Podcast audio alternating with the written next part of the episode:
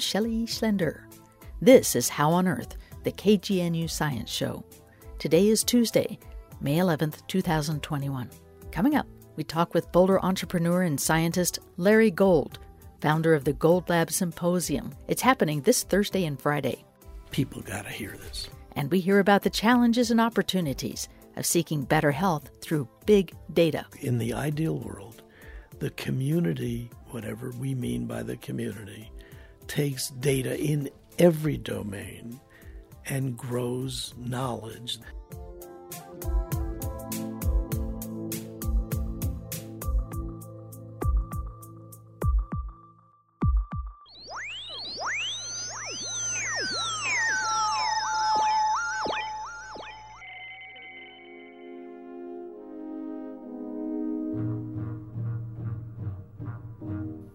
Larry Gold's research at CU Boulder has spawned many discoveries and commercially successful biotechnology patents. Gold says the goal of his work is to help people lead longer and better lives.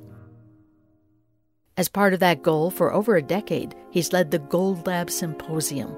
It's known for providing cutting edge health science information designed to be understandable by everyone. This year's symposium happens Thursday and Friday. Due to COVID, it will be a Zoom event. You can register online at goldlabfoundation.org.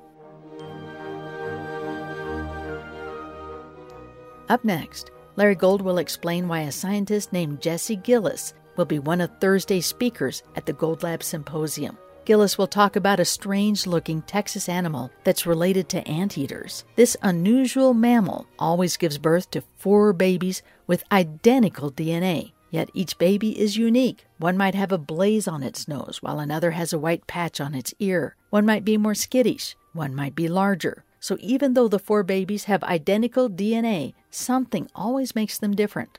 That something is known as methylation. Now here's Larry Gold.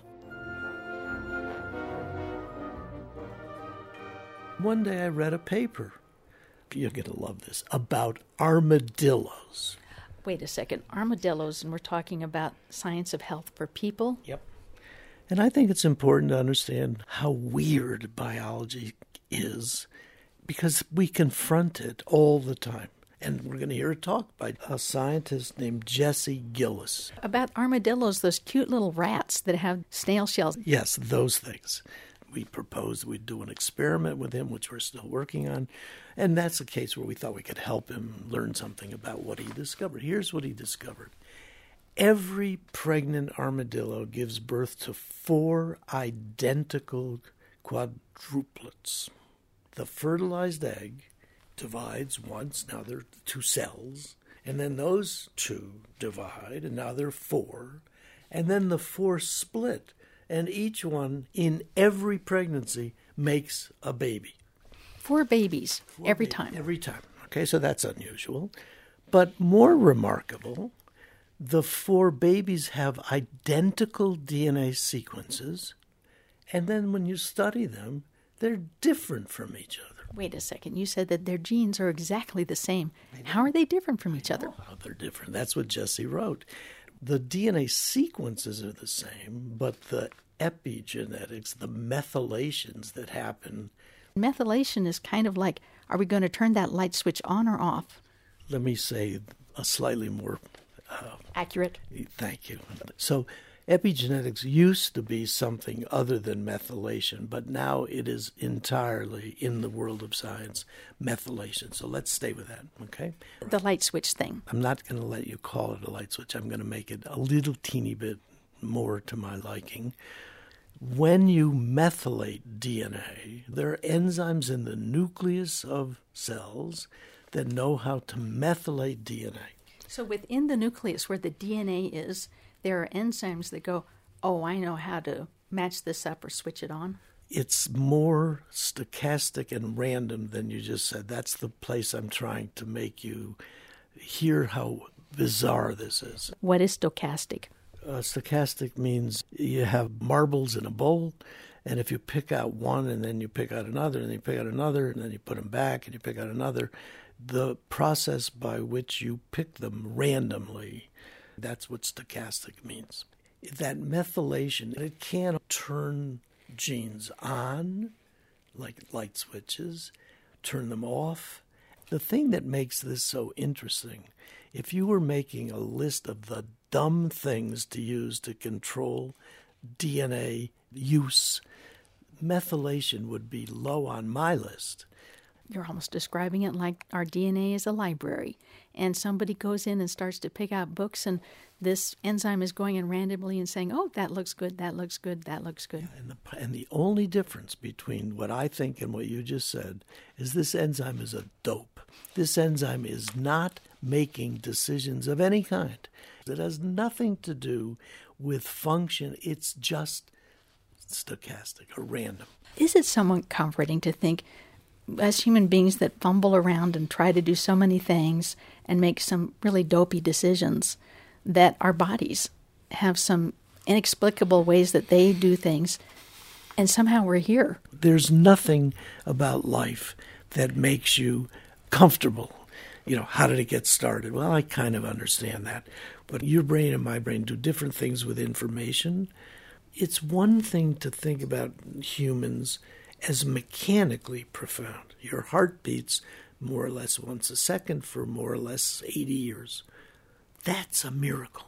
And here we are.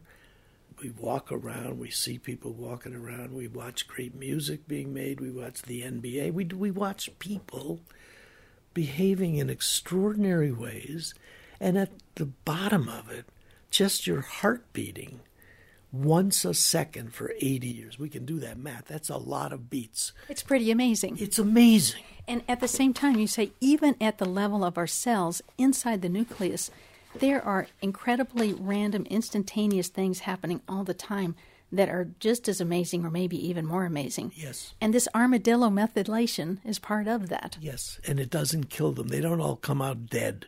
I mean, I don't even know what an armadillo is related to. Is it a rat? I have no idea. I'm wondering if it's an opossum in a shell. I, I don't know either. I don't know either. All I cared about was this rather extraordinary thing. It is extraordinary, and I'm wondering what difference does this change in these identically DNA little guys do to them. I don't want to steal what Jesse believes because he's the guy that wrote about this, the paper that I loved. But gee, you know, it's tough to make armadillo baby, so let's make four every time. Some of them aren't going to make it, so we need four different varieties. That sort of thing. And then you think, well, let's see. If they're all going to be identical at the sequence level, but have differences in their methylation patterns and therefore different expression, different personalities, different. You could think, wow, this is a way to get diversity. So, you know, we humans have all the diversity we need without this card trick that the armadillos have figured out. But it clearly was some sort of evolutionary grab toward numbers and variation and that sort of thing. When I read this paper, I almost fell over because it was so different. So I thought, people got to hear this. Armadillos are related to anteaters. Jesse Gillis will share his research about armadillos this Thursday as part of the Gold Lab Symposium. You can register online for the symposium at goldlabfoundation.org. I'm Shelley Schlender. We're talking to Larry Gold about this year's Gold Lab Symposium. Up next, Larry talks about how a friend and fellow scientist raised a heroic fight against a deadly prostate cancer. Gold says he recently discovered another chapter of heroism related to his friend, and he discovered it while reading the New Yorker magazine. I read the New Yorker. I read it in the sauna. I love the New Yorker. I never read the fiction. I only read the cartoons. There you go. So cartoons are okay. So I'm reading an article about a young woman. Her name is Molly Burhans. The article touched my heart.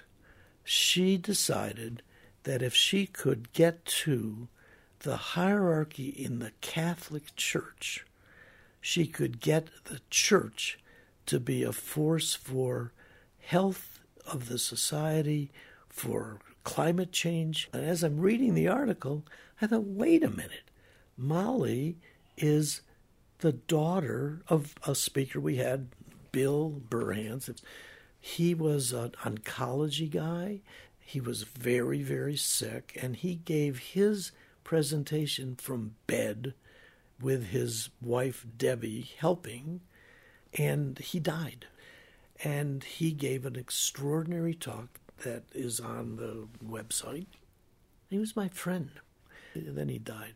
That's a reminder that not everything that scientists think that they're going to figure out actually works the way that they hoped. Almost never does. Almost never. Yeah, I mean, I think all the scientists I know, they're more comfortable with failure than most other people. I am. I've had a lot of ideas. Most of them have been stupid. I mean, they were stupid the day I said them. Never mind what happened if we spent $30 million on some dumb idea that I was sure was right and that often broke the laws of thermodynamics because that wasn't thinking. So Bill's experiment probably helped him for the six or so years he lived with this terrible disease.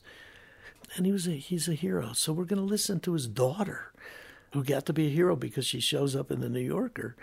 Now, you say, well, Catholic Church and climate change. And, and how does this affect health? Yeah, and how, well, it obviously does if you think about climate change. Everything's connected in some way.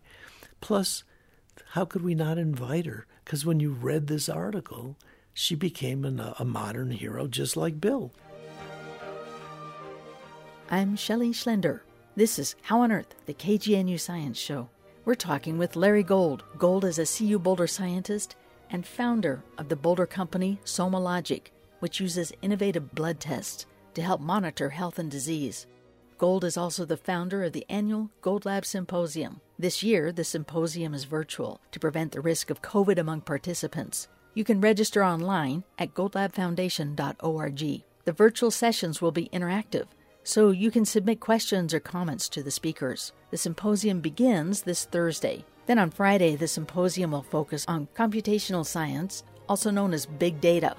Gold says his interest in big data began in the 1980s. And my little brain in 1982 said, hmm, this is going to be important for thinking about biology.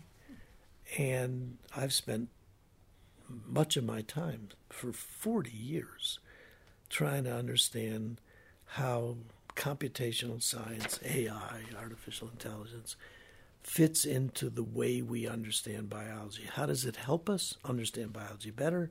For all the reasons that you can imagine, for medicine and for food and nutrition, all that stuff. Pattern recognition by computations, which is another way of thinking about artificial intelligence. You're sitting in my study looking east, and I've been here awake every morning forever. Seeing sunrises. Seeing every sunrise. So I know where the sun comes up.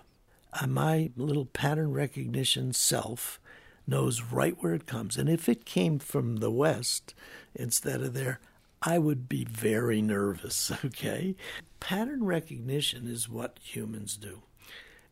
In the early 80s, I started hiring computer scientists to work in my lab. And at your Gold Lab symposium happening this Thursday and Friday, you'll have the fast forward into what are these big data people looking at now? That is 100% right. And you're looking and, at the paper. Now. Well, I'm looking at um, we had the whole day with one small exception at the end about the intrusiveness of big data because we're all scared of it in some way that we can't quite understand. Oh, I'm scared of it. And I can tell you is that if I don't believe that my cholesterol level is what defines my health, I'm a little scared that a big data person might say, well, we believe that everybody should be on statins. And if you're not willing to be on statins, you don't get to go to work and you don't get to have health care. That's the kind of fear that I think people have about big data. I agree that that is what the fear is about. It could be big brother data. I'm not disagreeing with you. And one of the talks at the end of the second day is this guy, Dan Shefet, who's a lawyer from Paris. And he has been himself part of the struggle to get the internet and the web to be able to forget you. And so he's been involved in lots of those lawsuits so that you can't be hammered to death for something that may have been once true or may not have been, may have just been made up by some jerk somewhere. And, and so that's a part of what we all fear. Pre existing conditions that would bar you from getting health care or bar you from work. Yeah, those would be bad things. On the other hand, on the other hand, pre-existing conditions, genetics of your family, the healthcare records of your family, in principle would help the medical professionals, by which I mean pharmacists and nurses and nurse practitioners and doctors and systems and you know all the people that make up this one sixth of our economy, could not would but could help them help you more. It's, it's you know it's kind of like nuclear energy versus bombs. We're going to talk about that, but more importantly, or as importantly, three of the smartest people I've ever met are going to have a panel discussion. Who are they? I'm going to tell you. One is Larry Hunter from Larry Hunter from CU Denver. So Larry Hunter has been working on artificial intelligence since it was conceived to exist as a thing called artificial intelligence. He's the guy who comes to your seminars and gives talks that are very interesting, and he looks like a cowboy. I think he would be flattered to think he looks like a cowboy. What he really looks like is a little short, wizened old guy with a ponytail with a brain the size of the moon. I mean, so he's really smart. The other two people who are going to engage in this discussion. Where is it going? What is big data about?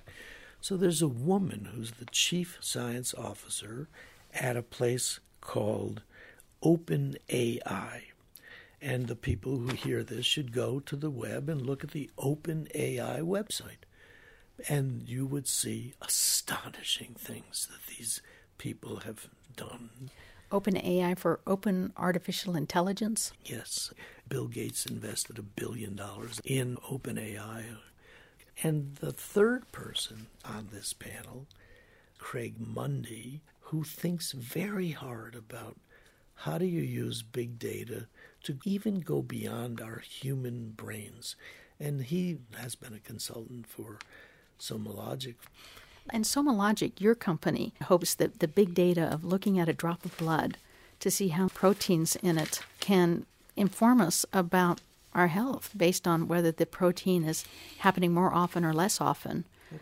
You're hoping that a little drop of blood could tell us a lot more than the many complicated tests we have to take right now to look at different parts of how our bodies are working. It'd be a oh. bigger picture about them. All true. The integration of the proteomic data we measure now 7,000 of the 20,000 proteins. And the idea, it's kind of simple minded, was the idea from the beginning of SomaLogic was that if you measured the proteins and you measured them accurately and with high precision, you were going to be surprised, like the armadillo, going to be surprised by who the biomarkers are and what you can learn from thinking about those data seriously. And what Craig and Larry and Mira will say, one way or another, is yeah, we can think about it as humans, but just like chess, the best chess players in the world now are computers, not people.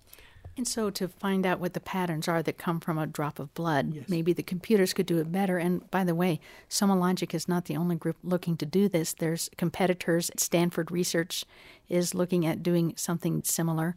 The Broad Research Institute at Harvard thinks their method is better. You guys aren't the only ones in this game. We were the only ones in the game for a long time. Most people thought the game was unwinnable. We proved that it was winnable and many people have jumped in, as is proper, to try to beat us, and somebody will maybe do it better. That's okay. What will happen is that the information will help. You can't be smug. I know when we conceived of the method we now use at SomaLogic. We conceived of it in 1997. That's a long time ago. You have to be resolute in this game called biotech. The other part, though, is that uh, since 1997, you've been looking at this, and I still can't go in, give you a drop of my blood. You can now. You, I can now? You have to go to the right doc in Boulder. There are half a dozen of them. And you go in and you give them some money and you get all your data. But you see, when you say all your data, do you really get all of it, or do you get just a little panel of what the FDA says would be appropriate proteins for me to know about? Could I see all, what did you say, 7,000 of them? Or does the FDA at this point decide, well, you can see 10? I mean, that's a very important question. And, you know, and the, again, the dilemma is that if you tell people everything and some of it pushes them in the wrong direction, you could end up doing something that was a little bit harmful. You have to be careful. If it pushes them in the wrong direction or if it pushes them in the socially, politically, medically judged direction that's not the standard of care direction, we're talking about the pros and cons of big data again. Yes, that's why I'm so interested in big data. Big data, first of all, has to be accurate, it has to be open to surprises. This is not going to be simple. Okay. No, it's not.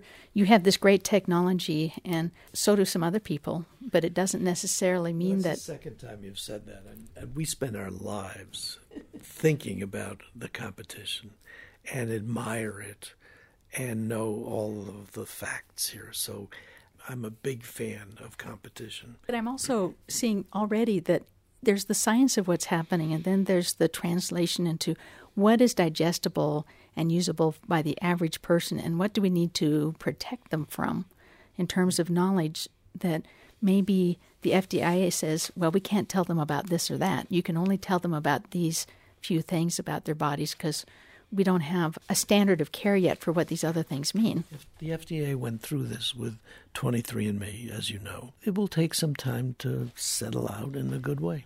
So if I'm asking these questions just as us sitting here talking, looking at your beautiful view, could it be that there'll be a lot of questions from the audience about this section that you'll have at the Gold Lab Symposium on Friday about big data and its applications? Yeah, we're hoping. We're hoping, and more so, if I get to run these symposia for another decade, which I would like to do, we will never stop thinking about the question of how does big data help.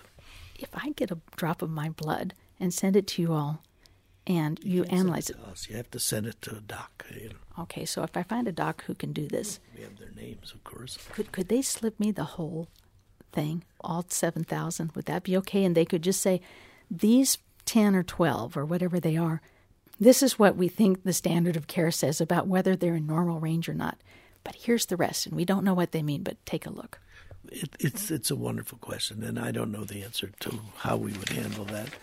I think the thing that has characterized many of our conversations over the years is that you wanted data, more data, data, data, data, as fast as one could get it, and you love, and I do too, the idea that people like Bill Burhans, who worked on his own therapeutic choices, but f- from a background very different than yours, and even very different from mine. He knew a ton that I didn't know. How you figure out how to get the consumers involved in a proper way is a real discussion. I don't know, and it'll be a discussion made by Roy and the others at SomaLogic and the, and the world and the FDA and God knows who. So this is a real discussion, not to be trivialized. It's trivialized when you say, well, if protein X is up tenfold, you've got, uh, that's trivial, okay? But saying to people, make the best of the data, the overwhelming data set that we have on you. And what if we, uh, if we've done that, you know, every year for ten years? And what if it was an open set where you didn't have people's names identified, but it's an open set so that everybody looks at it and you can have those independent thinkers and those people way brighter than me looking at it and saying, wait a second, we're looking for a pattern here. And we're seeing this pattern that most people haven't thought of, but we think it's there. Yeah, I, so I think in the ideal world, the community, whatever we mean by the community, takes data in every domain and grows knowledge. It's really the question of from big data to big knowledge. That's really what we're talking about. You know, I, am not trying to run away from it. I think these are unanswerable questions for the moment. There will be a decade of, you know, give and take until we all figure out for all health data what is really important for people to live healthier lives.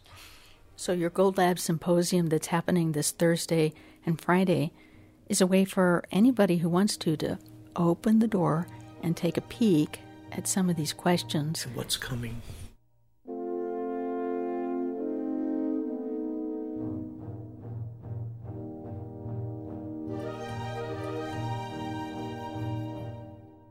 I'm Shelley Schlender. We'll share an extended version of this interview and a transcript on our website, which is howonearthradio.org. Larry Gold is a CU Boulder scientist and founder of the annual Gold Lab Symposium. You can register online at goldlabfoundation.org.